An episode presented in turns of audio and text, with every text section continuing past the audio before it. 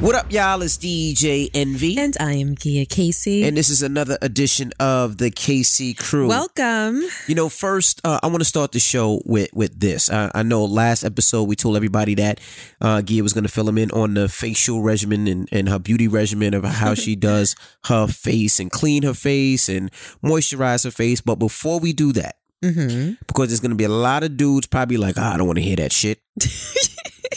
Because I honestly don't want to hear that shit. But What? I'm intrigued a little bit because you it's a lot of shit to go through. So It is a lot to talk about. before we do that, let's do that at the end of the show and let's do some of the emails and all that other stuff first. I like that. Okay? This way, when they're done hearing what they came for, they can tune out. Correct. Okay. And anyone that's interested in skincare can stick around. Absolutely. Okay. So dudes gonna be like, I'm out of here in 30 minutes. Um first I have a confession. Confession. Yes. Don't get fucked up. I have a confession. I did something that we don't usually do. Okay, what? Uh there's an unwritten rule in this household Mm. that we abide by when it comes to me and you. Okay. There's Uh, a few of them. Yeah, but well, this one is is a very, very, very uh big rule in our house. Um, usually when there's a show that we watch on TV, we watch it You see, you together, about to get you about to get bleeped up. and You about to get bleeped up. I watched don't the tell show. me. You don't want to tell me. I watched the show without you. you don't want to tell me. What did you watch without me? I watched the show without you, right? What El Chapo? no, it wasn't El Chapo. Narcos? No, no, no, it wasn't Narcos. What did you watch? It was a show called Chi. You watched it without me? I watched the first episode without you. The Netflix original? Yeah, no, it's a Showtime show. Oh, I thought, it was on, I thought it was on Netflix. No, no, it's on uh, it's on Showtime. Uh huh. uh, Lena Waithe, who is the writer of the show, was coming to the Breakfast Club to do an interview. Mm-hmm. And also Jason Mitchell, who's uh, the star of the show. He's the one that played Eazy-E in Straight Outta Compton. Okay. Uh huh. They were coming on the show, and I had to watch it, so I knew what I was asking. So I watched it. Right. So that doesn't really make a whole lot of sense to me. What do you mean? Okay. Well, before I dissect this, when did you watch it? Um, the morning Lena Waithe was coming to the Breakfast Club. So that doesn't really sound all that possible. What do you mean? Um, you wake up Mm-hmm. and you leave the house at about four forty-five in the morning, Uh huh. And as soon as you get to work, it's showtime. You're on live at six o'clock. No, in between commercials, in between songs, I watch five minutes here, five minutes here, five minutes here. Bottom line is, I watched the first episode. I did. So that's my confession to you. So why didn't you watch it the night before We and watched. include your homie? Like, what's going on? I didn't remember that they were coming on the show to that morning, so that's why I watched it during the show. okay. but it's very, very good. Oh yeah, I heard it was The really Chi good. is very, very good. So we can watch the first episode again because I had to watch it in part, so I would love to watch it again. But I just want to tell people out there the Chi is dope. It's not a paid. This is not a paid endorsement. I just seen it and, and love the show. um, but is it are all of the episodes out? No, no, no. This is Showtime, so it's every week. So week. it's live. It's like live television. well, yeah, I guess you could say that live every week. It's it's released one episode. well, that's what I mean. Uh-huh. Okay. All right. Cool. Um. Also, uh, I didn't even tell Gia about this, so you guys are finding out when Gia's finding out. Um, you know, a lot of you guys asked when the next live show is going to be. You have a date? Yes. How do you have a date without telling me? How do I find out with everybody else? This doesn't make any sense. Well, you're not going anywhere anyway. You going you going with me anyway. Uh, this year it's going to be at the You're not, you're not starting out very well what? today.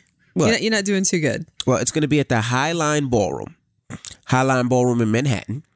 Now, uh, it, the date is February nineteenth. February nineteenth. What day of the week is that? That's a Monday. A Monday. Yeah, Monday because people have off on that Monday because Oh, of okay. I think it's President's Weekend. So you, you have off Presidents on have that a Monday. whole weekend. well, they have the day Monday Oh, that just day. curious. I thought maybe they three-day threw another weekend. president in there. You stupid. So that so that Monday we're doing a live broadcast right from Highline Ballroom. You could go to uh, Highline, I believe it's highlineballroom.com and get your tickets. It's the Casey Crew and Friends. It's going to be a great show. It's going to be just a night out with the Casey Crew. So we're going to do a podcast. There's dinner. There's drinks. We'll have some comedians start off the show. It's just going to be a great night. Yeah, it'll So- be fun. so, fellas, if you're looking for a perfect Valentine's Day gift, I know it's a couple days after Valentine's, but this is perfect. We, we're going to have a great time. We're going to have dinner.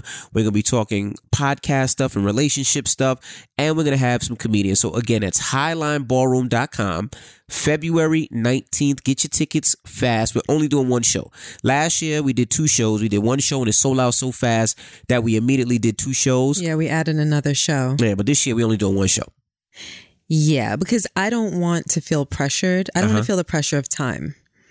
Right. Well, as you guys know, I don't like to feel the pressure of time. I just like to, you know, talk freely. And when we're organically done, we're done. But, you know, when you're on a time limit or when you have another show coming up next, you, you have to get out by a certain time. Right. You know, So only- flashing the red light at you in the back of the room. I don't, I don't want that. So, it, like again, we are doing a show, Highline Ballroom, February 19th. That's a Monday. There's no work that day because of President's Day. Come on out, make it date night.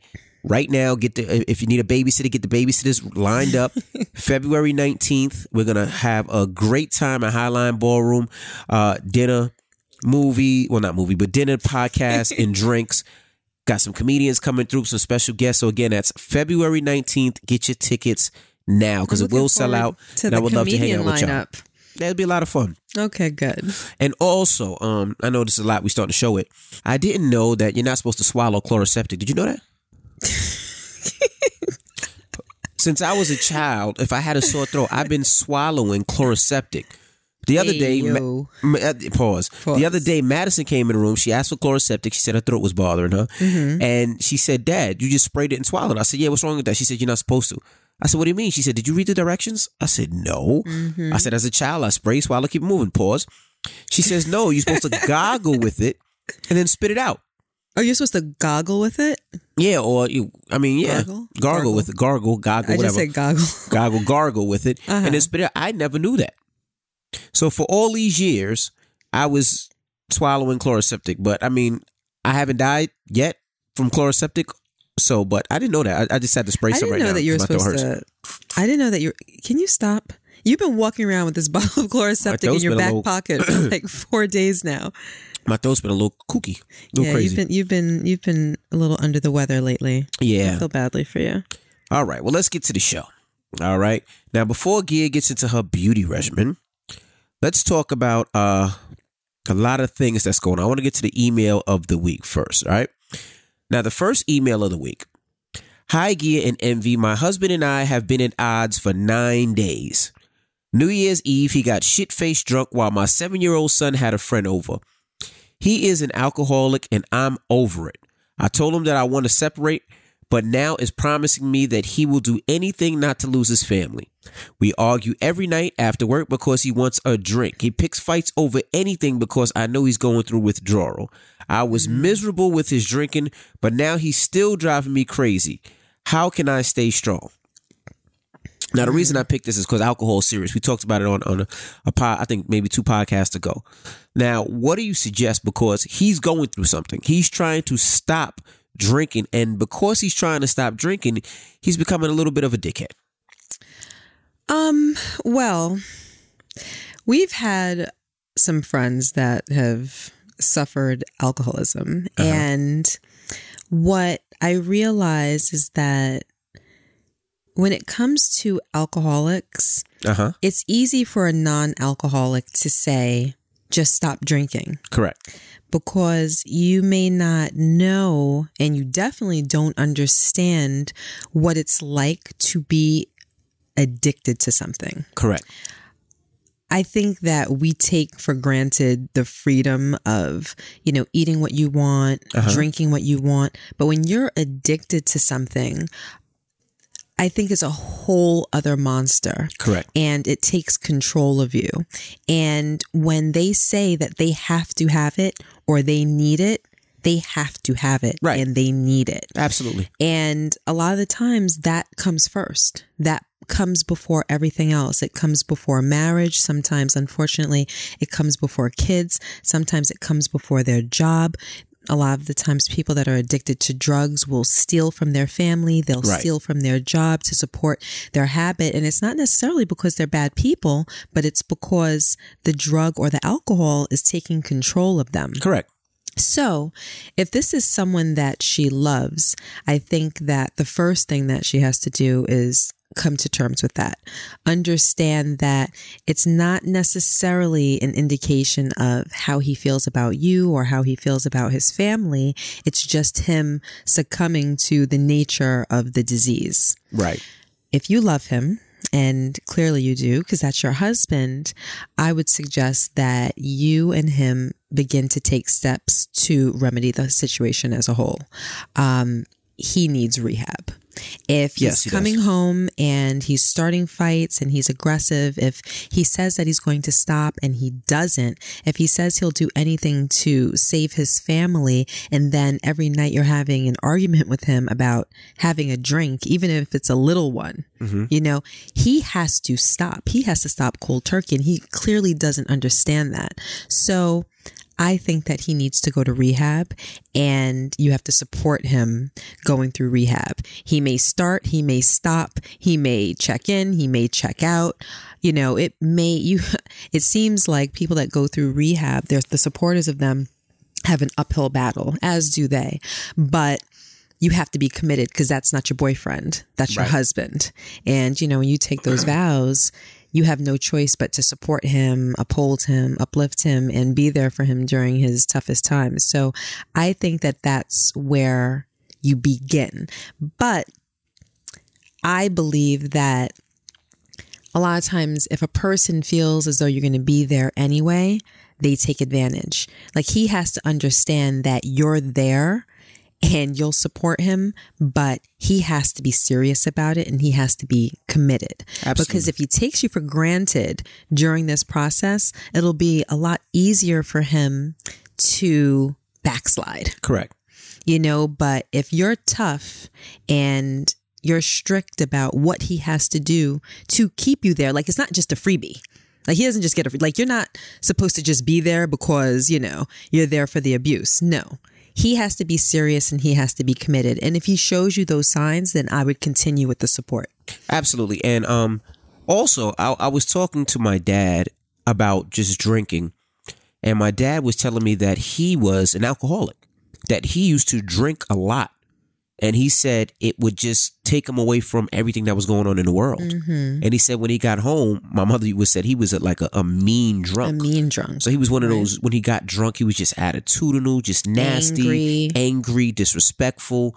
And my dad said he had to stop drinking when he had me because he seen how it was affecting the family. Mm-hmm. So I mean, alcohol definitely does that. We talked about alcohol a couple episodes ago, but you know, in that situation, you know, like like you said, you have to get him help. He's trying to stop his on his own, and it's very difficult because that alcohol really has a holding on you. Mm-hmm. So I would tell you, like Gia said, definitely try to get him some help. You know, try to get into rehab and try to go to classes with him so you can kind of understand what he's going through because it might be difficult for him to talk to you. hmm But now, what do you suggest that she do if he's resistant? Because right now we're just taking for granted that he's just going to go on off to rehab. What if he's resistant?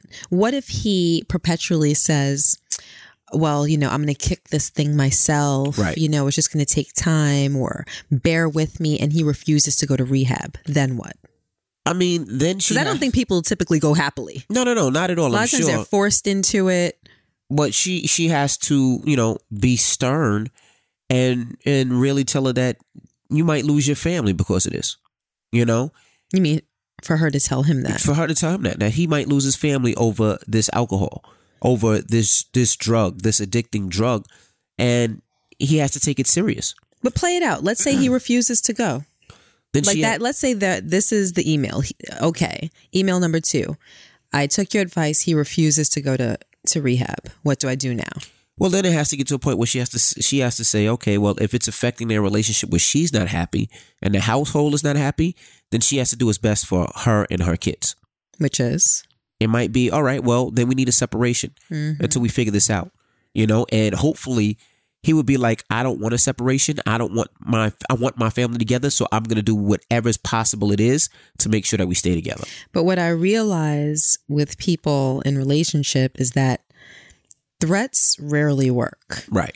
When you show your significant other that you're about business and there are just certain things that you're not going to tolerate and they believe you if you're convincing and if it's really coming from an honest place within you and you're not faking, they can sense it. Absolutely. And if they want you, if they want their current situation, then they'll get with the program. Absolutely. And if they don't, then it's very telling, isn't it? It Yeah. tells you that you're not the priority in their life. Right. No, absolutely. Absolutely. And that leads me to what I want to talk about next. Okay. And I, I know we're going to do a couple of emails, but I, we'll do the emails next week because what I want to do is, is something that was real that we spoke about the other night. hmm Um, now, shout to 50 Cent. The other night we went to the screening of his new movie, Den of Thieves. Uh huh. Yes. and the movie is definitely dope. And Yeah. I encourage you guys to go see it. I know a lot of times when rappers in, are in a movie, it's always it's sometimes corny, it's whack, it's shot horrible. But this movie is very, very, very dope. Um, yeah, this movie was very has good. Gerard Butler in it. That's the guy from 300. Um, Pablo Schreiner, um, O'Shea Jackson Jr., which is Ice Cube's son, and Curtis Jackson 50 Cent, which is, is very, very dope. So definitely get if you get a chance, go see it. It's action packed. It's you know, it's it, it takes you on turns in the movie. It makes you think. It's definitely a dope movie.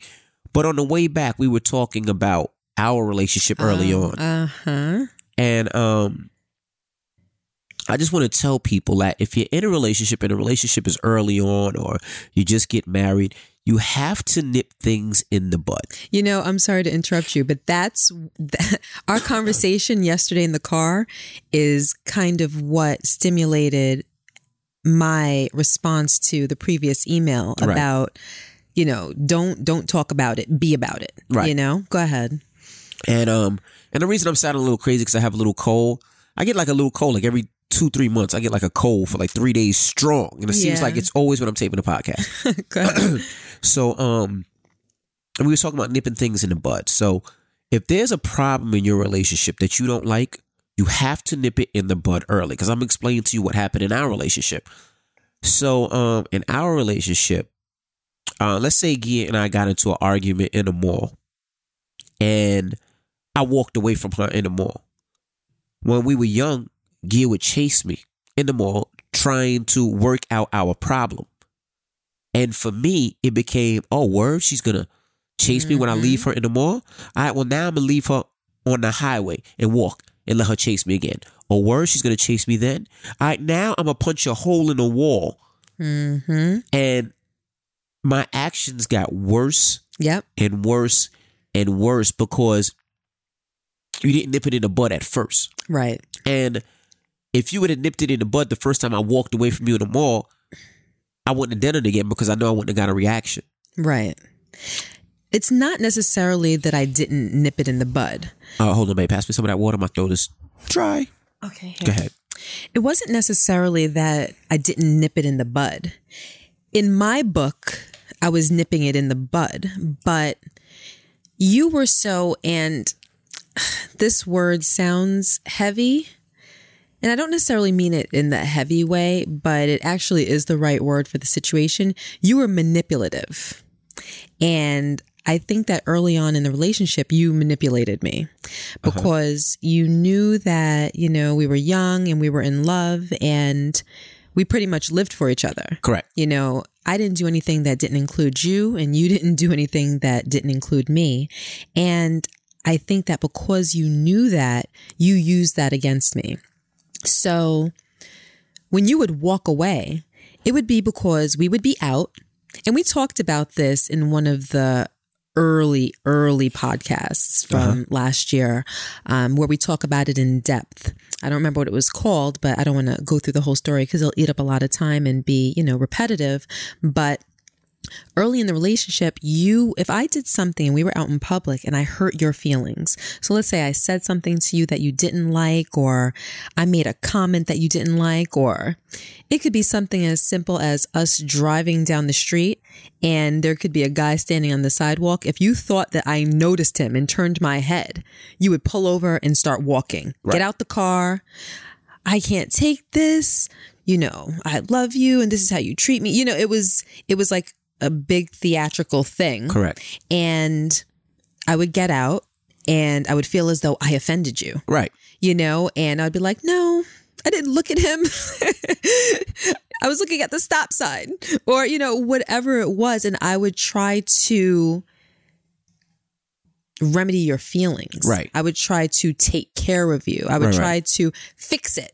You know, if I hurt you, I wanted to fix it. And that was kind of always your ploy. You know, you always did something and made me feel like I did something wrong. So even if I didn't think that I did something wrong, my perception was, well, if he feels as though I did something wrong, let me make that right. Let me explain to him that I didn't. So I would chase you. I would walk. I would, you know, do whatever. And it was, it wasn't just the walking. It was all types of different scenarios where you would use how I felt for you against me Right. in a sense. And because you knew that I was solid and that as you I've heard you put it before, I wasn't going anywhere, Uh huh. you felt comfortable. And because you felt so comfortable, it was like, oh, I can do whatever. And she's going to be here. All I have to do is. And you always had that lockbox of, you know, things like these are the things that I have to do. If I mess up, these are the things that I have to do. If I talk Right. to her crazy, these are the things that I have to do. If I insult her, these are the things that I have to do. And those things in that lockbox was always making me feel bad for you, Uh huh. right? Yep. Absolutely. But because of that, it it I'm not gonna say it made me because it was wrong. It allowed me to do things past just that.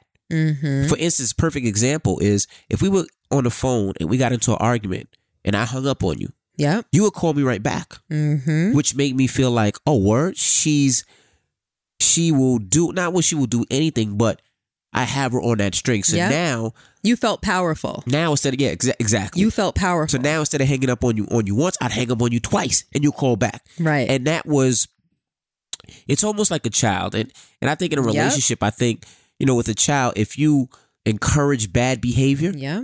Or if you let it slide. right they'll continue to do it and this is on both this is on both sides i mean it, fellas if if your girl does something disrespectful and wrong and if you cater to it and don't nip it in the bud early you know don't say i don't like this early and be strong with it she'll continue to do it and ladies the Yeah. same way and i was that person Mhm. i was the one that when Gia gave me an inch, I'm gonna take a foot, Yeah. you know, and then when she gave me a foot, I'm gonna take six feet, you know what I Mm-hmm. mean? And that's what it was. And, and the reason I'm saying that now is because a lot of people in relationships, and it's not that I'm gonna say people do it on purpose, because maybe people do do do it on purpose, but for me, it was just like it was natural. It's kind of like It's human nature. yeah, it's human nature. it like really is human nature. like you know, if if your mom says take a, a, a M&M, you take two, and then if you don't get in trouble, you take four. The Right. next time you don't get in trouble, you take eight. You know what I mean? And that was what our relationship was doing. Like, you know, I knew that if you offended me or you did something I didn't like,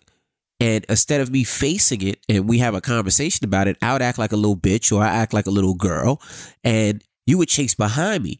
And that chase behind me gave me, it felt like I, I had that power. Like you had me on a string. And like I had you on a string. Yeah. And I would just keep pulling to seeing how long I could pull that string, how long I could make that string. So, you know, I, I was going, we were going back to our relationship the other night in the car, and I was like, wow. I remember one time, you know, and we would get, we would get, and, and who even knew what the arguments were about? It wasn't even nothing real. oh yeah, none of the arguments were ever over anything important. And you have to take in consideration at this time we were 16, 17, 18, 19, 20, Right. 21, Yeah. ear- early on in our relationship. 22. But I always felt like if, so it was like a growing pain. if you would have nipped it in the bud early, mm-hmm. I wouldn't have did a lot of the stupid shit that I did. But I mean, I, I mean, I'm grateful because we're able to talk about it now, and hopefully, people are going through in their relationship and be like, "Really, I, I see what exactly what they're talking about." help you identify it if it's going on in your relationship, especially for some of our younger listeners. But it's not as though I thought that I was doing the most. Right? You know, you would do something like that, like when you did punch a hole in the wall. Now, now let me let me explain the story. Again, I got into an argument at her mother's house. I had the balls, and I knew what I was doing. It wasn't like I was so mad that I lost control and punched so the hole in the wall. wait a minute. So you really did know what you were doing. Absolutely. It wasn't impulsive. It wasn't heat of the moment. You were so overcome with some things anger or frustration. No, some things are impulsive, but and some things out of are, are out of anger. But I can get get mad at you because I knew where it would go. Let's say, you Mm-hmm. you, know, could the, predict the outcome. right. Let's say I got mad at you and I and I walked out. Mm-hmm. You chased me. I knew that I had the power. Right. So now it's just a fa- fact for me to see how far I can take it. Mm-hmm. So I punched a hole in your mother's wall yeah. In her bedroom. in her bedroom, Mm-hmm. right? Yeah. And you didn't leave me. Mm-hmm. I was a- tried to. It was a conversation and you got mad, but no, I tried to break up with you. right? Like during that time, during those, you know, first, I don't know, five years, six years of our relationship, I might have told you it was over 30 times. Correct. Like I literally tried to break up with you so many times, but and I would pack my things out of your apartment and I would leave, but you always tugged on my heartstrings. Correct. You always did something special or you made me feel badly for you or you always did something to pull me back Correct.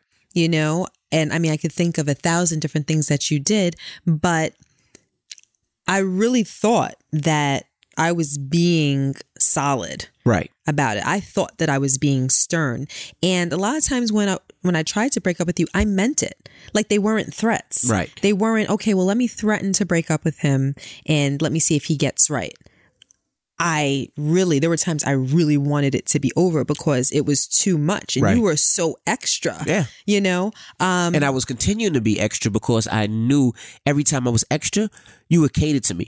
I would punch a hole in your mother's wall and then I would sit there and act like I broke my arm or broke my fist and you would run over with some ice and be like, oh, are you okay? And I knew I had you. right right You see what I'm saying? right but you know a person wouldn't necessarily think especially not a young person that's inexperienced in like the first real relationship of their lives like i wouldn't think that you would in a calculated way put your fist through my mother's wall without it being an impulse act Right. you know, I thought that you were just so overcome. And then when you did it, I'm like, oh, this dumbass, you know, now his fist is, his um, wrist might be broken. And yeah, of course I'm gonna get you some ice, you know, and you apologize. And I don't know, it didn't make sense to me that you would go through all of these changes just to have to turn around and do all of the work that you'd have to do to fix it.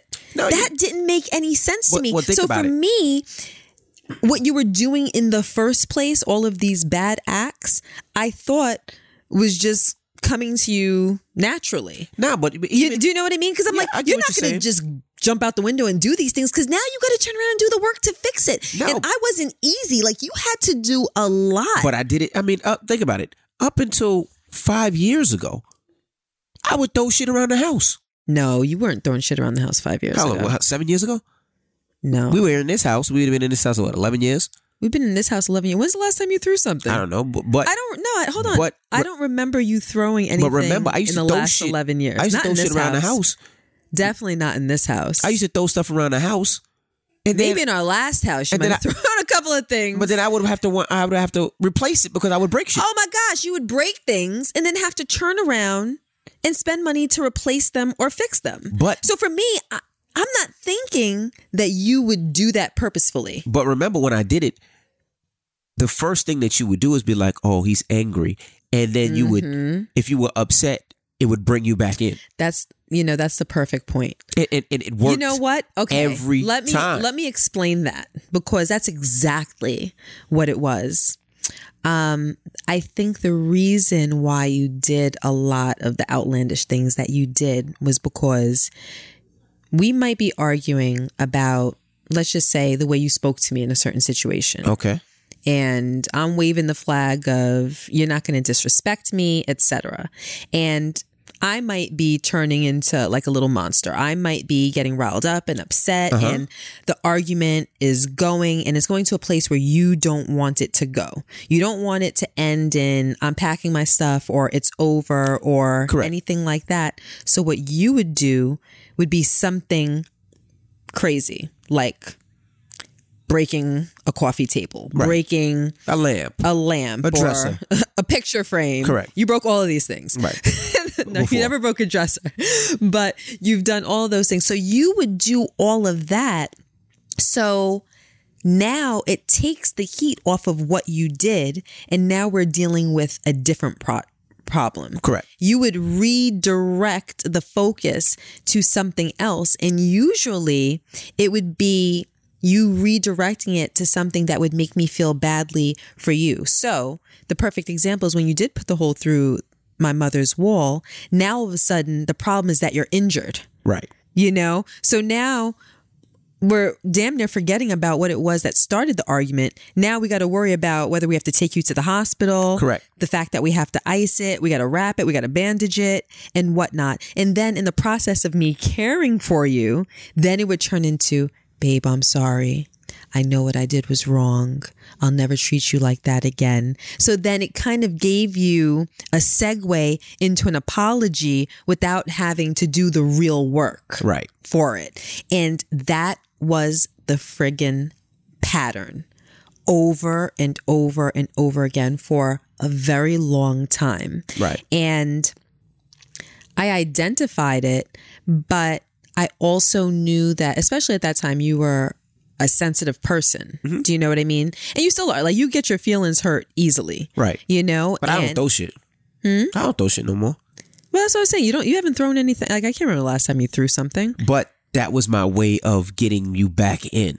And it always worked. And the reason that made me even think It about was it, a freaking ploy. yeah, I mean, it worked, but I, I didn't think about it though. It's kind of like the perfect thing. like hindsight is twenty twenty. Right. Like I look back at it right now, and it's so crystal It's clear. obvious, right. But when you're in it, you don't see it as clearly. right. You And- know. And the reason that made me think about it, I was like, we have, you know, of course, a 16 year old that's going to, you know, be dating and, and seeing men. And I was like, I, Men. well, guys, whoever she's dating, you know what I mean? Men. Boys, whatever, you teens. They're definitely going to be boys. Okay, boys. Men. Uh, you know what I meant.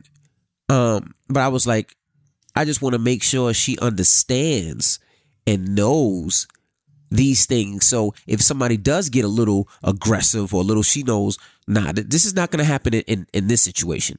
So it's mm-hmm. nipped in the bud early, so nobody ever knows that. And same thing with, with our son, you know, with with, with girls, you know, the mm-hmm. same thing. No, you're not going to act crazy. No, you're not going to sit here Right. and key my car and I think it's all good, or you're not going to cut my clothes or do anything small, slap Right. me. No, that's not going to happen. Okay, so slapping someone's not small. I mean, but you know, most men out there have been slapped before, and I, I guarantee the men that have been slapped stayed with the girl. You think so? Absolutely, absolutely. Mm-hmm. But to say that you know, in a relationship, especially early on, you have to nip things in the bud early so those patterns don't get worse and worse and worse and worse and get out of control. But that's a good thing for our kids, especially because we've been through Hell and back. Yes, we've been through so much together in our relationship and we've Let's come call it through- septic spelling. Yeah.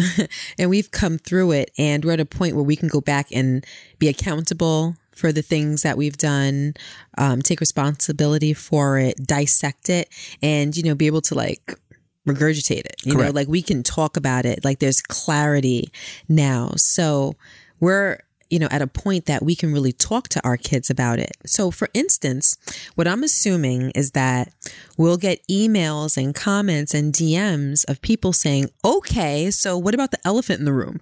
What did your mom do? Or what did your mom say if she wasn't there when she came home to a hole in the wall? Right. You know, didn't she identify that you're with someone that's a little bit off their rocker Correct. or, you know, not wrapped too tight? But your mom loved me so. But my mom loved him. So, you know, it's funny when you're in a relationship with somebody. Um, Oh, by the way, let me throw this out there because people always say this. It had nothing to do with me being DJ Envy because at the time there was no DJ Envy. I was broker than a, a beeper with no wires. I Oh, didn't, yeah, nobody gave a f about no I money. mean, you were still DJ Envy, but I didn't have Were, I didn't have shit. you were a budding DJ I- yeah, I didn't have shit. Put it like this. That was before we even bought our, our first home, and our first home we had to borrow money money from your mother to get in. Yeah, like this is college. People always say, well, Gia stayed because, you know, Gia Gia stays with, with Envy with, with all the stupid shit that he did because money. No, I didn't have no money. I was dead broke. dead broke. I didn't have shit. no, this is young love. Yeah. That- that's But what that was. But your mom loved me, and I, I'm so appreciative to that, you know? yes, I forgot what I was going to say. No, we were talking about. Um, no, I was going to make a point. But oh. then, I cut you off? yeah, but it's okay. No. Um, but anyway, I don't know where I was going with that. But my mom, she she really adored you. Right. So, oh, now I know what I was going to say. Um, a lot of times when you're in a relationship with somebody and they treat you badly, or the, it, it can be an isolated incident where they do something bad to you. When it comes to your loved ones, a lot of times we tend to downplay what was done because it's bad enough that we know what happened and Right. we're judging the person that we're with. We don't want our mothers, aunts, or closest friends judging them because once you tell them how bad it really is or what really happened or if you're completely transparent about that about it then they form an opinion and a lot of the time, you know, they're not in love with that person. You know, they're not sleeping with that person. They're not seeing all of the good of that person. My mom always used to say, you know, a person can be amazing to you for a lifetime and then do one bad thing. And that's the thing that you remember. Or when that person comes to, to, to mind, that's the thing that you'll mention, the one bad thing that they did. So it's kind of the same way when you tell friends and family about something bad that the person that you're with has done. That's the thing that they remember. That's the thing that they cling on to. So, you know, I probably tried to make light of it. You know, I might have said something like, oh, well, he was frustrated, or, you know, we got into an argument and I said blah, blah, blah, and that's how he reacted. I'm sure that I downplayed it Uh-huh. in some way to take some of the heat off of you because I didn't want her to judge you. Correct. I didn't want her to have a bad opinion of you. And I know that's just, that's something that typically happens. Um, males and females in relationships. You know, we want the person that we're with to be judged favorably by our other loved ones. Right. You know, so you know, you came in, you apologized to my mother, you explained what happened from your point of view. Um, you said it would, nothing like that would never happen again. I told her that it was no indication of you being violent because, you know, you were never violent. Like you've never struck me or anything, but this is something we can talk about a little bit too, because it's important. It's definitely part of the subject. You've never struck me, you've never slapped me or punched me or hit me or anything. I should have. excuse you, I should have. I'm confused. I should have punched you. All right, get your joke off. Like, what are you trying to say? No, I'm, I'm being serious. There's there's one time in our relationship where I should have punched you in your fucking face. Do we have to talk about that? Uh, oh, you know what time I'm talking about. I definitely don't. Why do you always bring that up? You were really scarred by that, weren't Yeah, I was scarred by that. One time, Gia and I were fake wrestling, and she put me in a in a clo- in a in a headlock, and I almost died. Like I could remember, like I could see myself Yo, not you breathing. my eyes were popping out my head. My lips were turning purple. I was drooling, and I almost died. And I should have punched you in the face. Like that was that's the only time No, you you. and because of that, I won't I won't wrestle. I won't play with you. And I don't want to play fight with you. Even if you to be like, let's play fight. No, no, we no. used to play fight all the time. And then you almost killed me, and because you almost killed me, I, didn't don't want to play with you I, no more. I was, it, for me at that point, it was still jokes. I didn't. No jokes. I didn't realize. Not, you see me laughing right now? I'm serious. I didn't realize it was that far gone. I don't believe in hitting hitting women. and I couldn't see your face. I was behind you. I was a I was almost dead. All right, there was blood coming out my ears. I was almost dead. You got to tell our kids, yeah, you know, he, he- I, I killed your father. But go ahead. Sorry, hold on. Let me. I think this. Hello. Who are you? No, no. This is hello. What are you doing? Uh, Are you what you say? kidding I'm sorry. Yo, are you kidding me? Oh, hey, uh, Jordan, can I can I call you back? Is this a joke? You're Oh, sincerely about to We have an out. appointment tomorrow, 4 p.m. at Elements mas- at the massage joint. If you don't get the hell off the All phone right, right thank now, you, bro. Who does that? Like, what is wrong with you? I thought that might have been the kid's school because it was a 973 number. I just wanted to be sure. I wasn't sure. Sorry. This is live. We're live at the house, and today is no nanny day. So it's not like the nanny could go get the kids. Like, this is me and you. Oh my gosh. Um. Yeah, see, I forgot what I was saying again. Like, you can't do this. I was talking about you. You said uh, we was talking about I've never struck you. That's what you were saying. Okay. So, yeah. So, but you absolutely, positively have shaken me before. Yes. Uh, you've definitely put me up against the wall before. Yes. This was all in college, or maybe even like one year out of college. Right. Um, you've definitely been in some degree physical Yeah. Sucker shit. with me. a lot of sucker shit. Um, and for me, and this is, you know, like if if you're if you're a young listener, and even if you know you're an older listener that could possibly be experiencing something like this, I'm going to take you through what it meant to me in my mind when things like that took place. And I could probably count on one hand. I'd say it might have happened uh, maybe four or five times Uh huh. early on. And for me, the way that I interpreted it, which is absolutely wrong, and I'm sure that you'll give your point of view from the male perspective and, you know, what put you in a space where you did that. For me, I looked at it like he loves me so much that whatever is going on right now is driving him to this point. Okay. Like me, like I'm the one, I'm the entity in his life that can get him so infuriated that he gets to this point. So, in a way, it made me feel as though you loved me that much more. Right. You know, and, and I am the king of teasing. What do you mean teasing? I don't want to talk about that this this week. I want to talk about that next week. And the reason why is we have a lot of emails because I want to go through the emails as well. And that's a long topic. And I think that's a full show.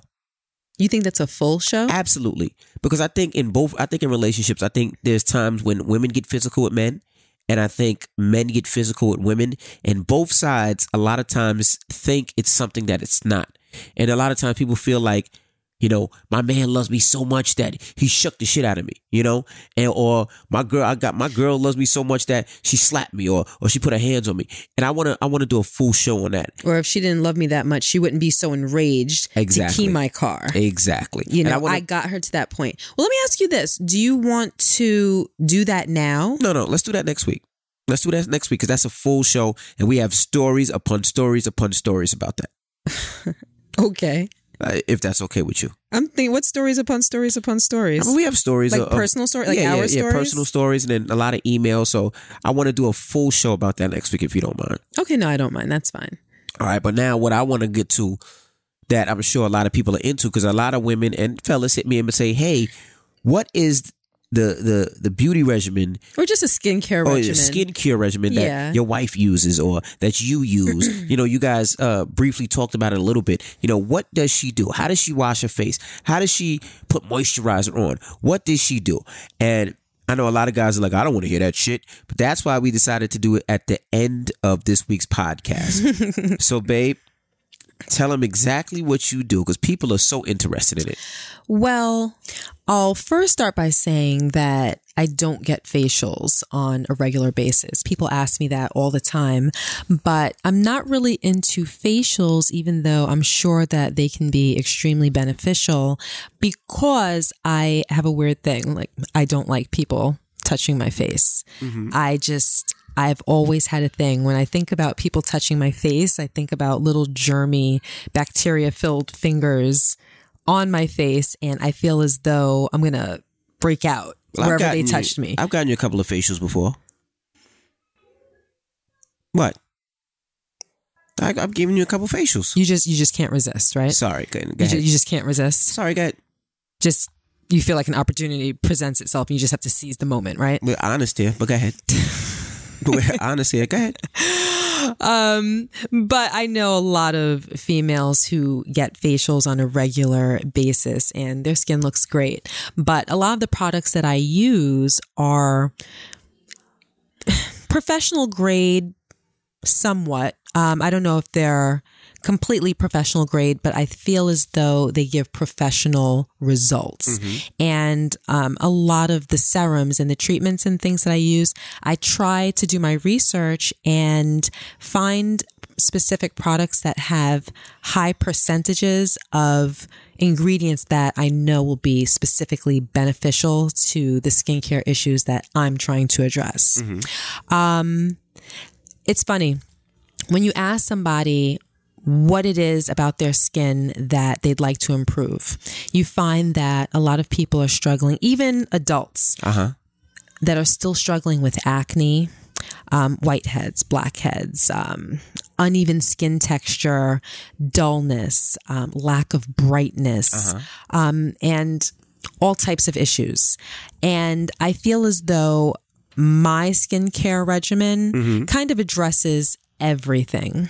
But before you get to your, yeah, how you wash your face and everything, I think it's very interesting why you don't sleep on a pillow. So explain to the people why the, the reason you sleep and how you sleep like that because that's kind of weird to me. Well, when it comes to wellness and care of my body, my mom taught me a lot of things. And some of you, your mothers might have taught you to always sleep on a silk pillow because that's better for your hair and uh-huh. better for your skin. It's less abrasive, it's smooth, it doesn't pull or tug at your skin. My mother taught me that when I sleep, not to let my face touch anything. Okay. So I took that information and I sleep on my back. Right. If I sleep on my side Sleep or on if your I back sleep, a lot, but go ahead. Go ahead. I'm listening. Go, go, go. I'm just going to ignore you. Um, if I sleep on my side or if I sleep on my stomach, I prop my hands under my face in a way where it's not necessarily touching my face. It's more so on the side of my head by my hairline or by my ear. Okay. So if you're looking at me, you'll notice that there's at least an inch of space between my face and the mattress or the pillow because sometimes I don't even use a pillow when I sleep. And the reason for that is if you're settled into your comfy position of sleep, let's say it's on your side, um, on the left. And if you sleep in that position for, say, a period of 20 years, you're repeatedly creasing your face in the same manner night after night after night. And I believe that over a period of time, you'll look at your face and be able to tell that you sleep on, for instance, the left side, because Okay. I think that you're pressing creases into your face over a period of time. So I don't allow anything to touch my face ever. And I also feel as though no matter how many times you wash your sheets or your pillowcases, there's always going to exist some level of bacteria or Okay. impurities. And when you sleep and you're in one position for hours a night, I feel as though those impurities are being pressed into your forehead, uh, right. into, into your face. I got what you're saying. hmm So that's why I um I don't let my face touch anything when I sleep. Um, also, my mom taught me that, and everybody knows, you know, whenever you see anything on skincare or any directions on the back of a bottle, they tell you apply the serum, apply the moisturizer in gentle upward circular strokes or Okay. a gentle upward motion. Yes, I do that, but after I'm done doing that, I gently press the serum or the moisturizer into my skin because I feel as though that's pressing it deeper into the skin, thus making it more effective. I feel as though it penetrates a little bit better. So now, let me ask. So, so, so let's excuse me. Let's go through your process of what you do every morning. So now, when you wake up in the morning, right? Mm-hmm. You wash your face. What's the first thing you do? Um, well, the tried and true regimen that our moms and aunts probably use is cleanse, tone, moisturize. And that's great. But that doesn't allow for adequate makeup removal and it doesn't allow for exfoliation and it doesn't allow for treatment. That's a three step process. My process is much more extensive than that because I want to tackle a lot of different things twice a day. So let's so let's walk through it. So what's what's the first thing you do? The first thing I do is cleanse. Okay, so what do you what do you use to cleanse? Okay. In the morning, clearly I'm waking up with no makeup on uh-huh. and my skin was washed the night before. So I just use a gentle cleanser and the cleanser that I love is by a brand called Tatcha. And I'm just going to put this out there.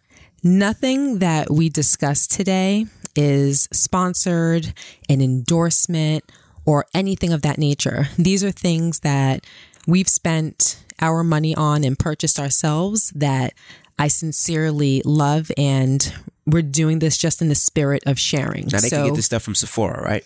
um, yes, yes. Well, the brand that I use to cleanse, um, exfoliate, and soften and um, moisturize actually is a brand called Tatcha. It's T A T C H A. Okay. And they sell that at Sephora, but they don't sell the entire line. I think they sell their best selling products Uh-huh. at Sephora, but there are certain things that I use that I had to get from Tatcha.com. Okay. So there you have it.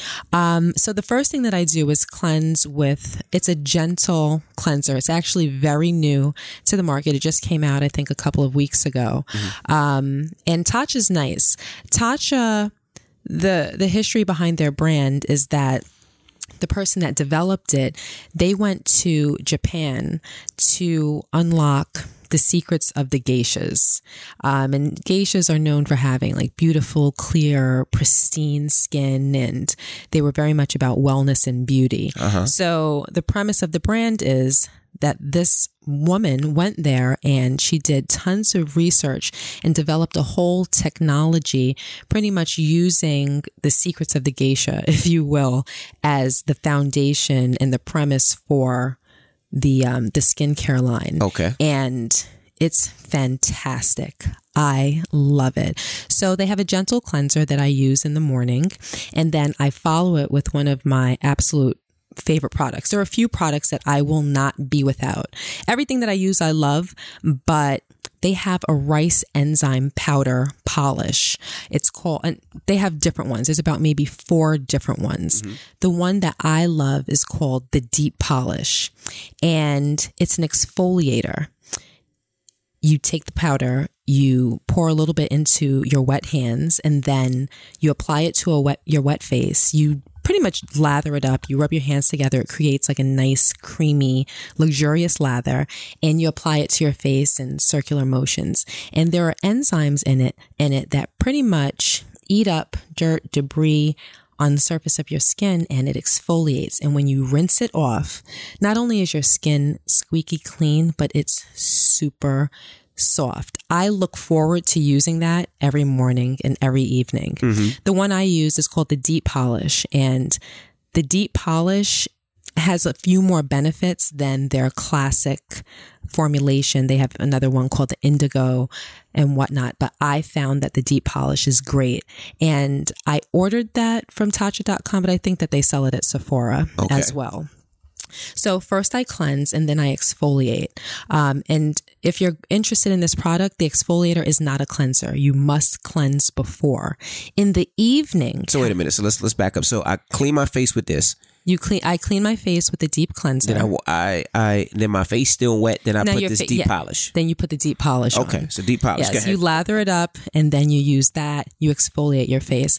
I'm gonna stop right there and say I used to use a Clarisonic, and I'm sure a lot of you either have the Clarisonic or are interested in the Clarisonic, and I think that the Clarisonic is great. Uh-huh. But I've found that with my new skincare regimen, I don't need the Clarisonic anymore. For those of you that might not know, it is a an ultrasonic, I believe, a sonic or an ultrasonic brush that you turn it on and it vibrates, if you will. Right. And you use it in circular motions around your face to cl- to deeply cleanse and to exfoliate your skin.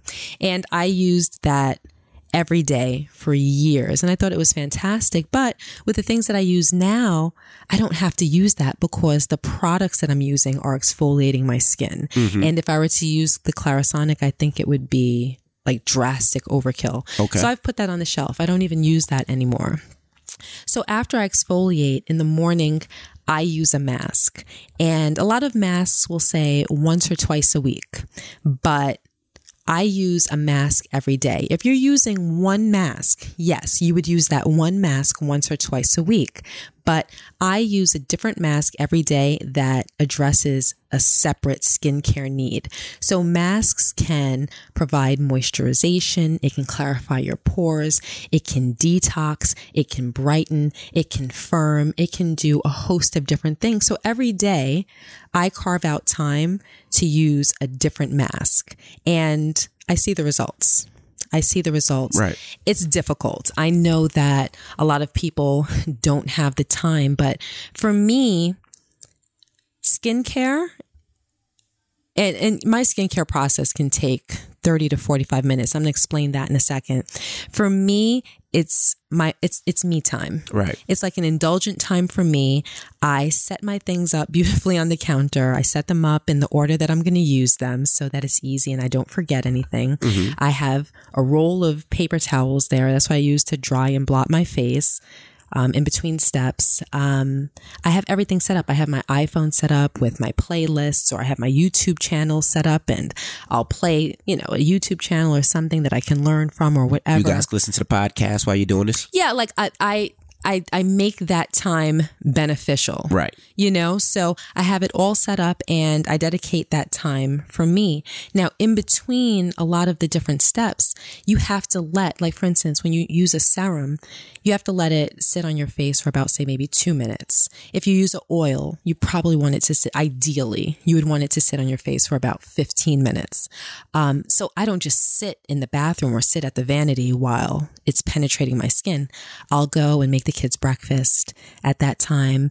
During the next step, I'll go and let the dog out. You know, during the uh-huh. next step, I'll go and pick out my clothes or lay out my clothes for what I'm going to wear for the day or something like that. So I'm not just dedicating this entire time to Correct. skincare necessarily. I'm making myself useful Right, right, right. at the same time. So I'll put on a mask and then I'll go downstairs and blend a smoothie or something like that. So I love Peter Thomas Roth's masks. I know a lot of people like Glam Glow, and Glam Glow is great. It was wildly popular at one point. I'm sure that it still is. But I like Peter Thomas Roth because he makes a host of different masks. Okay. He might make six masks that I could probably ramble off at the top of my head. I use um, a new one that just came out a few weeks ago. I think it's called the um, Hungarian Thermal Water Mask, which is great. I also use his Irish Moor mud mask, which I've used probably for two years. Love it and I use his 24 karat gold mask. Um, he also has a cucumber mask, which is like a gel mask. That's nice, but you know, um, the first three are my favorite. My new favorite mask of all masks is by a brand called Drunk Elephant. Um, and they're one of those breakthrough brands that are really doing great in the market right now. Um, their products are wildly popular, as are Tatcha and a couple of other ones that I'm going to tell you about. Um, but they make a mask called Baby Facial. And the Baby Facial mask is a serious mask. It has 25% Sounds alpha. like a pedophile did that one, but go ahead. um, they have 25% alpha hydroxy acids and um, 2% beta hydroxy acids. And um, when you apply it to your face, it comes in a pump. When you apply it to your face, I, how would I explain it?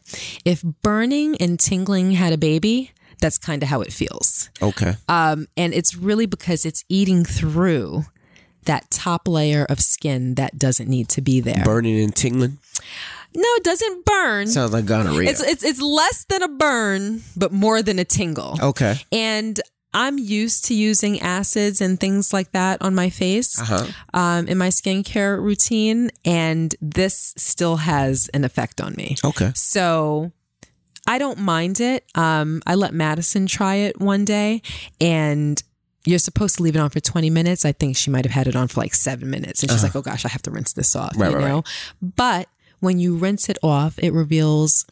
As they indicate, like baby soft skin. You know, it really does eat through that top layer of skin and it really reveals clear, nice, um, like fresh, fresh skin because it's like that underlayer. Gotcha. You know, and um, I think you can use it up to twice a week. I just use it once a week, Okay. and um, that's really nice. Um, and it addresses fine lines, brightness, like all of the things that I mentioned earlier. A lot of the products they address a multitude of concerns. Gotcha. So, so after my mask, I do a peel every day.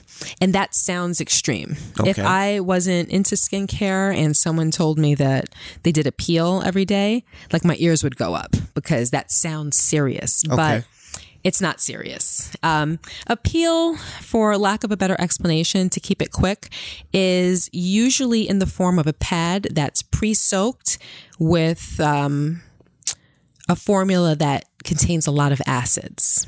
So different peels can address different things. Um, one that is very, very popular, and I happen to know that it's one of Sephora's best selling products store wide, mm-hmm. is Dr. Dennis Gross Alpha and Beta peels. Uh-huh. They have an, a universal formula, and then they also have an advanced formula, which is like extra strength. Um, I tried them and I tried it for, I don't know, maybe two weeks. I personally didn't notice a significant result from them. Okay. But people love them. And every time I go into a different Sephora, I always ask about it and I ask for information and they always say, yeah, it's one of our best selling products and people use it over over the course of years. So I'm saying all that to say that, you know, you can use something that's great for your skin and think that it's, you know, skincare gold, and your friend might use it and think that it's horrible and ha- it can have no effect on them. So when it comes to developing a regimen for yourself, you have to you, you have to try and fail and figure out what's good for you. What's best for your skin, correct? What's best for your skin.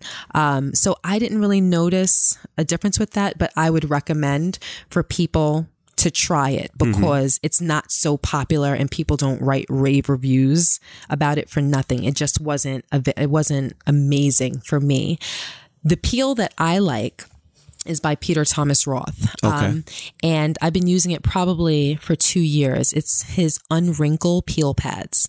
And no, you don't have to have wrinkles to use it. I don't have wrinkles. Um, but it for me, it's a preventative measure. It has things like peptides in it. It has vitamins in it. It has all of these ingredients that are very effective and you swipe it over your face. You leave it on for, I believe, up to three minutes and then you rinse it off and then you move on to your next step. It's uh-huh. very simple, very easy. And it's one of those few products that when I run out or when I stop using it to try something else, like when I stopped using that to try the Dennis Gross pads, uh-huh. I noticed a difference in my skin. And it was like, ugh, I have to get back to that. Gotcha. So that is one of my tried and true, I love it products. Um, after that, I'm getting back to the Tatcha regimen. So Tatcha, they recommend that you cleanse, you use the exfoliator, and then you use something called an essence, and then you moisturize. Or you use the essence, then you can use a serum, and then you moisturize. Um, so, what an essence is, when I first learned about essences, I'm like, what's an essence? And is this really necessary? And then when I got a sample of it, I'm like, are you serious?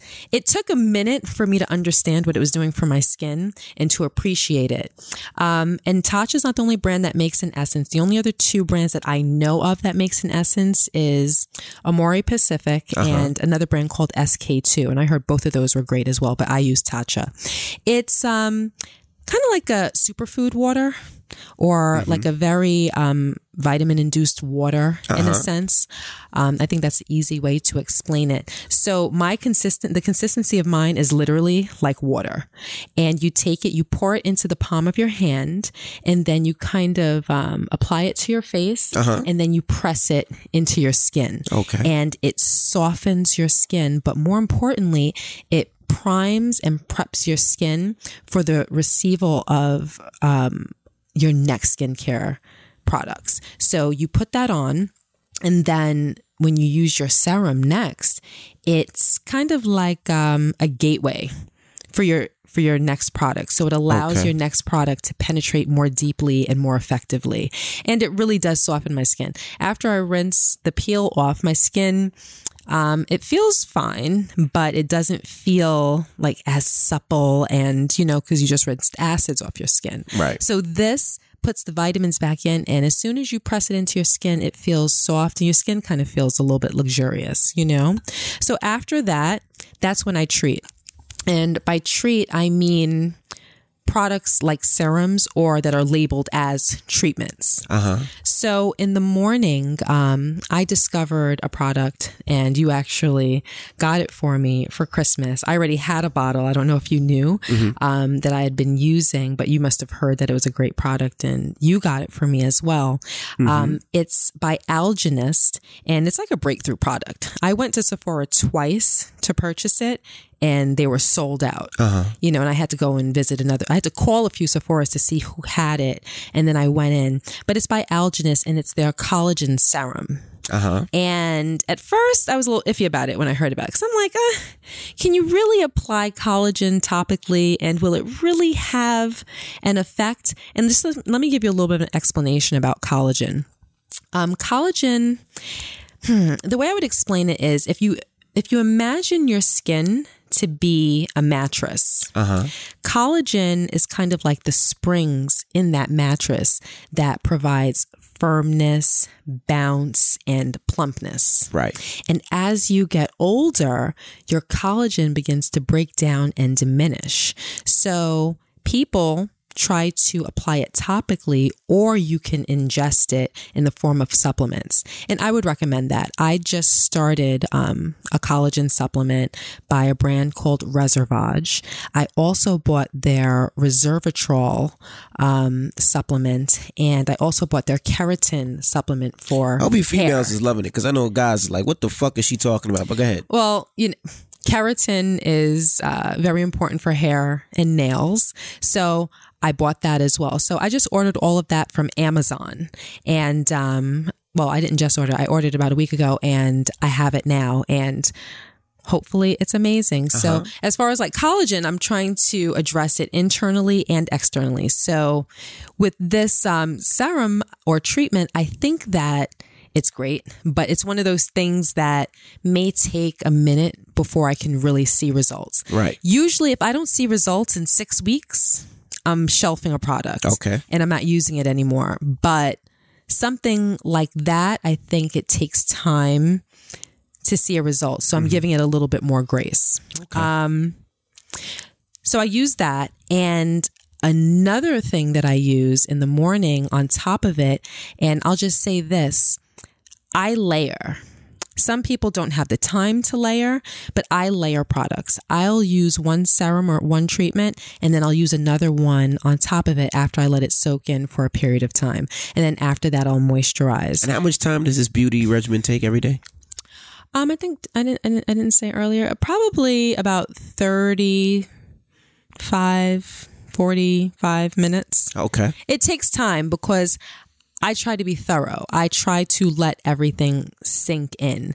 If you read the back of a lot of these product boxes, um, it'll say allow to, you know, allow to sit on skin for two minutes before, you know, moving on to your next step. Um, if it says two, I'm going to let it sit for 10. But that's just me because, you know, they say that. I'm like, okay, I'm going to make sure that it really sunk in. Do you know what I mean? So Right. that's just me. You can follow what it says on the box, but I like to. So, for instance, when I put the collagen treatment on, I leave that on for at least 10 minutes and I go do something. Then I come back and then I use Drunk Elephant's C Firma Day Serum. And um, I really like that serum. It's a little sticky, a little tacky, but when you apply it, um, I pat it in, I, you know, I pat it into my skin a little bit and it kind of takes away a little bit of the tackiness and then it winds up not mattering at all because then I follow it with a moisturizer. Okay. Um, but the C Firma Day Serum does exactly what it says. It's formulated to provide firmness to the skin and everybody should have a vitamin C serum in their skincare regimen. Okay. Like that, it- vitamin C is an antioxidant and it's necessary when it comes to skincare. Um, and it's beneficial to apply it during the day because there are other products that are beneficial for the night that you can't apply during the day, or I would say it's best not to apply during the day. okay. So I use the C Firma in the in the morning, and after that, um, I follow with a moisturizer, and I use Tatcha's the Silk Cream moisturizer during the day. Now, moisturize is the last step, correct? no, Okay, go ahead. sounds like it would be the moisturizer. Right. For some people, it can. For a long time, I used to use um, Murad's um, I can't remember exactly what it was called. Uh, vitamin C. It was a vitamin C moisturizer that also had SPF 30 in it. Okay. And I used that every day. You use that a lot. You Right. would go into my bin and take that Use out and use yeah, it. that Yes. yep. Um, so you can combine a moisturizer Uh-huh. and a SPF in one step. And I did it for a long time, but I choose to do it separately. I find that when you do things separately, it's more effective. Uh-huh. So I use a moisturizer and then I'll let that sit for about 15 minutes and then I'll go on my skin afterwards with an SPF. And the one that I use right now is Clarins. And um, part of the reason why I use that is because it has a very high SPF for the skin at 50. Um, and I like that. But there are a lot of different SPFs. I, people can just, you can see what blends nicely with your skincare regimen. Because SPFs have, have a tendency to be a little greasy Right. um, and you know you put it on especially after you know all these other products and it's like oh i feel like my skin's oil slick and you know clarins isn't necessarily greasy but it's not very dry either so i let that sit before i go on with my makeup so it does it does take a long time So that is your whole process. that's my day process Now, that, now that's crazy about it is you explaining it. You say it takes you 30 minutes to put it on, 35, 45 minutes. It just took you 30 minutes to explain it. No, it did take 30 minutes. Well, I'm trying to be um, relatively Shit. thorough and I'm trying to fight through you looking at me with that, that, that halfway bored look, that halfway like, all right, I'm over it look. So you're slightly distracting as I'm trying to explain. But yeah, I mean, if, if someone's listening to this segment of the podcast, I'm assuming that it means that they're interested in Yeah. maybe changing something in their skincare routine. Correct. So I'm trying to be relatively um, Thorough. thorough without being long winded because if you think that this took 30 minutes, it could really take an hour because with a lot of the things that I'm talking about, I know damn near the entire ingredient list. No, and I know what all the ingredients are formulated to do. And don't get it twisted. Everybody out there listening, I know Gia was like, well, you know, there's nothing, you know, I don't have enough time. No, Gia finds time. Like, it'll be three in the morning. We'll just get back and she won't get into bed for 35, 40 minutes because she has to wash her face every night and she has to wash her face every morning. Yes. So now when it comes to the nighttime routine, Uh-huh. it's um it's very similar. Um first, you know, I don't start out with just a cleanser because I don't feel as though cleansers really remove all of your makeup efficiently enough. Um so I love Tatcha's uh it's called Pure. It's their Camellia Um, you said Tatcha so much. We got to get a deal with Tatcha shit. yeah, no. We're Let's good. find out who owns Tatcha. Tatcha, you need to holler at me. I'm her. uh, I'm her agent and manager. Word. Shit. Um, so anyway, uh, I think it's called, uh, it's pure. It's their Camellia makeup removing oil, I believe is the actual, um, the name of it. And it's just, and I, when I use their, when I, when I talk about their products, I can't help but use the word luxurious. I feel as though the packaging is luxurious. Like the packaging is beautiful. The bottles are beautiful. The formulations are beautiful. And I mean, it's just an oil, but it's just, it's like a silky oil that you apply to your skin, you apply to your eyes and, you know, you work it in to, dissolve your, um, your eye makeup and it really dissolves like every drop of makeup. It's it's incredible. It really is. It dissolves. It doesn't matter how much makeup you have on, if you have bronzer, blush, eyeshadow, eyeliner. The only thing that it doesn't remove easily and I haven't found anything, anything that removes this easily is waterproof mascara. Like waterproof mascara is the devil. It looks great, but when it comes time to remove it, it's like a hassle. Um, I got a I got a free sample What about of nut stains? Tide. Tide removes nut stains. sorry. Ahead. Okay, just bec- because you inquired. Okay, You know, I'm, I'm here for it. Right. Um, uh, I don't know what I was saying actually. Thanks. Oh, you were saying that. Uh, You're on a roll today. I'm sorry. You were saying that uh, water mascara. Oh yeah, yeah. So I got a free sample of um, a product by Too Faced that I like. That I'm actually going to go and buy. The my sample is running out, but it's a waterproof mascara makeup remover, and it looks like a mascara wand. So you dip it into Oh my you know, gosh, you dip it into the container and you apply it like mascara and it's an oil, I believe. Mm. Oh my gosh. And it can you stop? Well, I'm excited. Go ahead. and it, it dissolves your mascara um, your mascara so what i do is that that's the first thing that i use now so i go i use that i use the Too Faced mascara uh, makeup remover i let that sit on my lashes while I use the Tatcha oil and I work that into the rest of the makeup on my face and it dissolves it all. It takes about like two minutes. I kind of let it sit so it can penetrate and really melt it off. And then when I rinse my face, my skin is 100% free of makeup. Okay. You know, because sometimes, you know, you use um, a cleanser and you try to take your makeup off and you still see makeup on your face, you know, or if you take a white Kleenex or something and you run it across your hairline, you run it across, you know, your eyes, you're still going to see some traces of makeup and you don't want that. So this oil prevents that. It dissolves all of the makeup and it rinses and goes right down the sink. So after that, I go on with my deep polish like I do in the morning. Um, no mask in the evening. I move on to a peel. The peel that I use at night is also by Peter Thomas Roth. I just got this one about three weeks ago. I really like it. I think it's called something like um, retinol PM peel.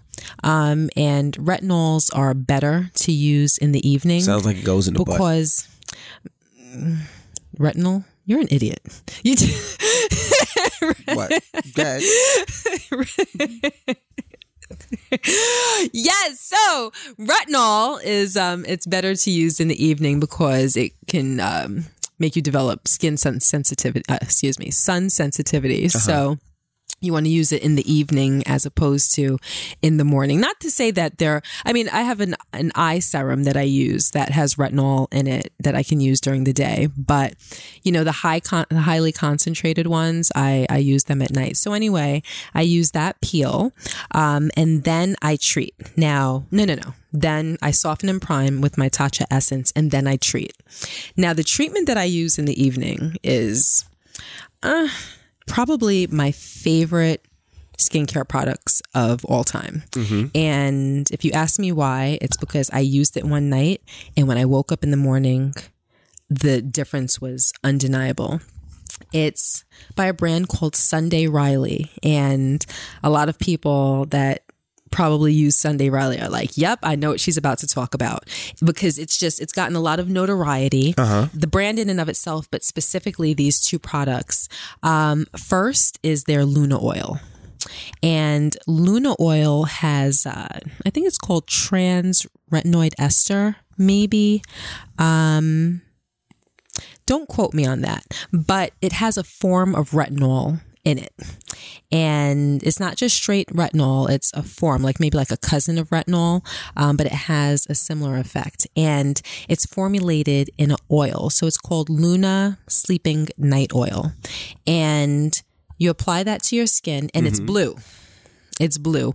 There's a natural component of it that makes it blue, but I believe it also has some type of coloring in it, which isn't really desirable. And the way that Sunday Riley describes the reason why she did that, she said that she really only wants people to use it at night. And it being this bright color blue is like a reminder that you're only supposed to use it at night. Um, the color does dissolve away as you work it into the skin. So you're not sitting there with a blue face. Um, but that's the reason why. She just wants people to understand like this is specifically for night. Do not use it in the morning. So that product, I mean, it just, it's supposed to address damn near everything. Brightness fine lines clarity dullness uneven skin texture etc i mean it kind of runs the gan- gamut as far as its benefits. Uh-huh. I let that sit on my skin for about 15 minutes longer if i have the time and then i go on with her superstar product. And this is not only her number one product, but I think I've been told that it is the number one product in Sephora, period. Uh-huh. And it's her, her treatment called Good Genes. And Good Genes is a lactic acid treatment that when you put it on, you feel a tingle, not a burn, but just a slight tingle. And the lactic acid treatment pretty much does all of the same things. It's for clarity, brightness, just everything. It has so many benefits and you layer them one on top of the other. It seems weird that you would layer a treatment or something that's more of um, a serum texture over an oil. It's it definitely came across to me as strange, but it is absolutely how it is recommended by Sunday Riley. Um, so that's what I do. And I mean, I literally woke up the next day and my skin was glowing, clear, my pores were tight. It just like everything about my skin, I absolutely loved. Okay. Um, and then after that, I go on with a moisturizer. The moisturizer that I use is Tatcha's Ageless Moisturizer, which they do not sell at Sephora. I had to get that from Tatcha.com, but it's their like supercharged moisturizer. It's their best Okay. moisturizer. Um, Just quick thing. How you spell Tatcha? T A T C H A. Okay, for I people out spelled it earlier. Mhm. right.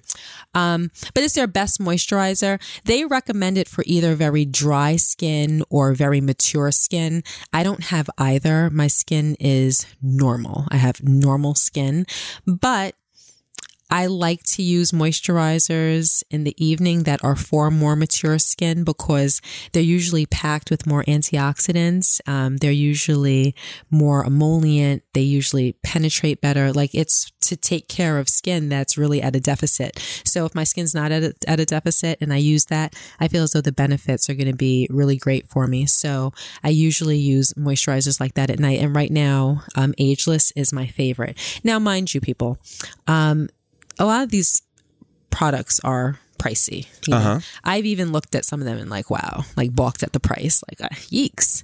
But for me, it's an investment and, you know, your wellness and beauty is important. So if that's something that's important to you, it might be something worth, you know, saving or putting money to the side to work your way up to certain products. And if not, then, you know, take a look. Go to Sephora.com and look up some of these products.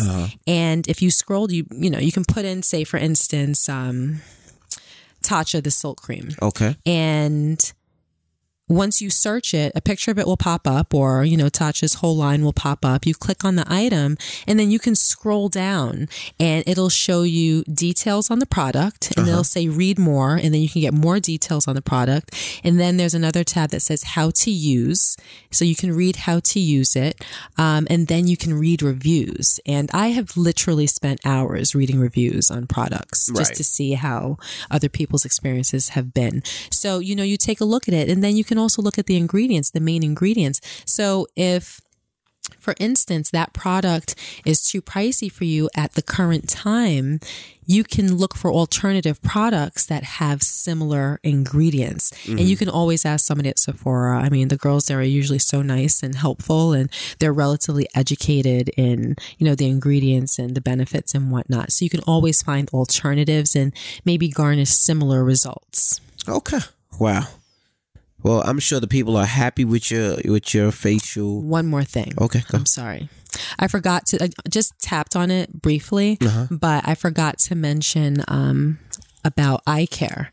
You know, I also use an eye serum. So when I put on my skin serum, my face serum, I use an eye serum as well. And then when I put on my moisturizer, I put on an eye cream as well. Um, so right now I'm using Dr. Dennis Gross's, um, I think it's his retinol and ferulic acid eye serum, which is nice. And I'm using an eye cream by belif. And I think it's their Peat eye cream. It comes in a green container. Um, and this product is friggin' fantastic. So let me just not end before I tell them about this. It's by Peter Thomas Roth and it's their 24 karat gold eye gel masks, like gel eye masks, I think they're called.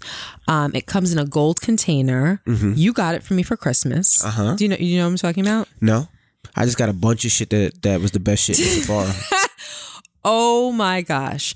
When you talk about like measurable results, if you have um, any under eye concerns, I'm not really sure if it treats, I know it's supposed to treat dark, dark, dark circles, but I can't testify to that because I don't really have dark circles.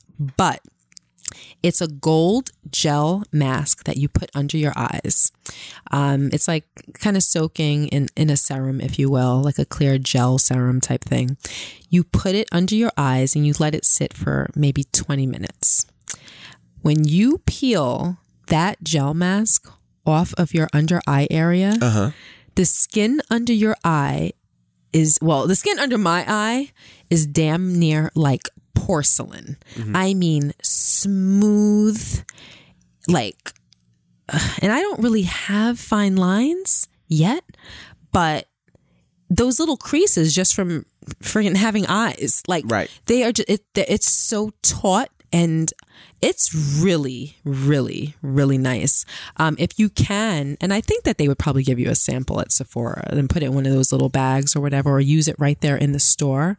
I mean i i think that it's fantastic. So i use that i put that on and then i put the 24 karat gold um, mask on the rest of my face. And then when i rinse everything off well i don't rinse, rinse off the serum left behind by the gel mask but when i rinse the rest of my face i mean it's just it's really really great. So Wow. anyway if That's a you guys use any of these products currently um, leave a comment when i post um, when I post uh, the the promo for this podcast. And if you choose to later on get any of these, let me know how it worked out for you. Let Yeah, me you know. can, you can always hit gear in the DM or you can always email us the crew at gmail.com. That's T H E E crew at gmail.com. And I think what you should do um in the future is you should YouTube yourself doing the process, the 30 minute process, washing your face and this, that, and the other, where you're like well, people can see how you're actually doing it.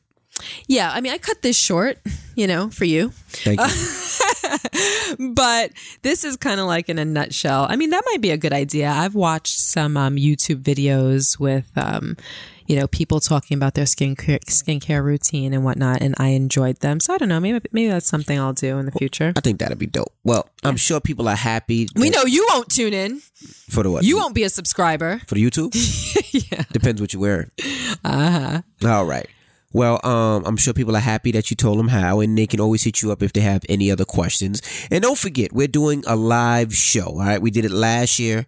We sold out two shows. This year, we're only doing one show. So get your tickets fast; it will sell out. Um, it's at the Highline Ballroom. And get your tickets now. You can go to highlineballroom.com. Get your tickets. It's one show. It's February 19th. It's President's Day. So there's no work or school on that day. And come on out. We'll have a good time. We'll have dinner. We'll have some drinks and we'll shoot the shit and we'll talk relationship. Sounds good to me. All right. Well, it's time to get up out of here. This is a long ass podcast. Really? How But long do enjoy you it. think it is? Uh, this is about an hour and 30, hour and 40, Yeah. hour and Okay. 30 minutes. All right. Well, I'm DJ Envy And I'm Gia Casey. and that's another edition of the Casey Crew. Toodles, beautiful people.